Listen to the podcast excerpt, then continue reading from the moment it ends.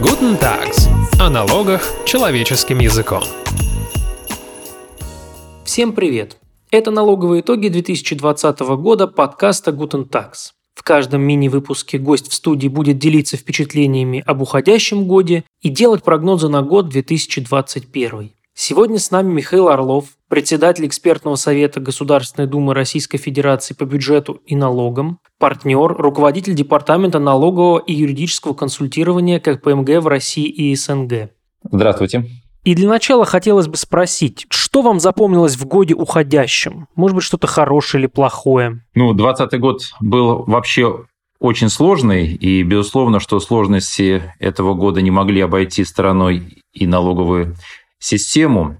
Трудности в экономике породили трудности в бюджете, и это, в свою очередь, предопределило некую фискальную направленность налоговой политики в 2020 году, которую мы все на себе прочувствовали. Но, может быть, что отличает этот год, в том числе фискальный уклон правительства в этом году, это то, что налоговое бремя обычно увеличивалось в отношении организаций, в отношении бизнеса. В этом году правительство не сделало исключений и для физических лиц. Мы все помним, что прямо сразу после начала пандемии поступило предложение о налогообложении доходов по банковским вкладам, а летом неожиданно появилось предложение по введению, по сути, прогрессивной шкалы подоходного налога, что еще год назад казалось бы немыслимыми. То есть это означает, что физические лица перестали быть той категорией налогоплательщиков, которые стороной обходят все невзгоды и задачи по увеличению налоговых доходов. Как правило, эту категорию налогоплательщиков обходила.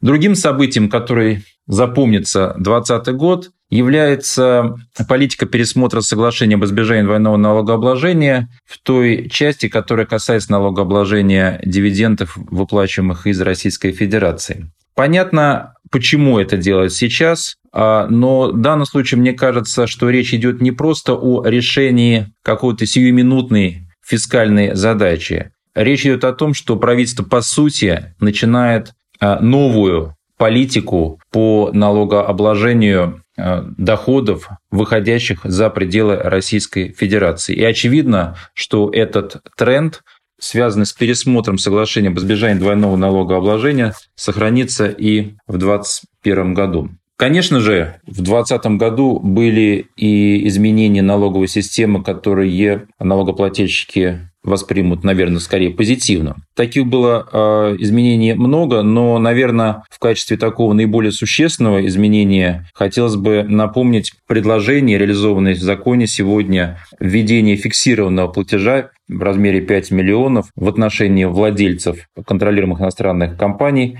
которые, уплатив этот взнос, освобождаются от обязанности исчислять налог на доходы физических лиц с доходов от КИКа. Другое дело, что эта мера коснется очень ограниченного круга налогоплательщиков физических лиц, ну, хоть что-то хорошего для налогоплательщиков правительство сделало в этом году в плане налоговой политики.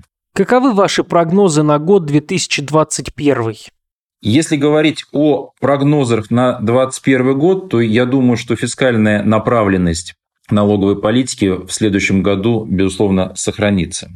Э, думаю, что вслед за повышением НДПИ в отношении металлургов и расширение изменений, корректировки налога на добычу полезных ископаемых. В следующей очереди будут угольщики. По всей видимости, НДПИ в отношении этой отрасли будет тоже корректироваться в большую сторону. Кроме того, не надо забывать, что 2021 год – это выборный год. В 2021 году выбирается Государственная Дума, что, на мой взгляд, означает, что, наверное, весной появятся законодательные инициативы, которые призваны будут завоевать сердца избирателей. Как правило, к таким инициативам относятся любые предложения по дополнительному налогообложению состоятельных граждан. И я не исключаю, что появятся инициативы о налогообложении сверхдоходов состоятельных граждан, о налогообложении налогообложения дорогих а, объектов недвижимости, либо налогообложения дорогих автомобилей. Эти меры регулярно появляются а, накануне тех или иных выборов.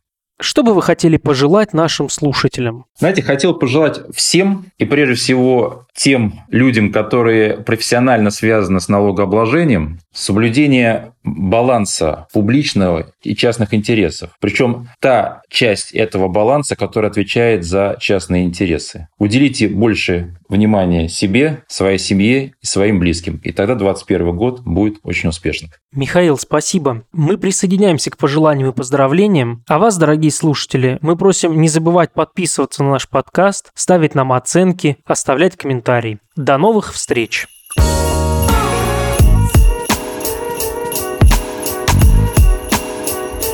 Guten Tags.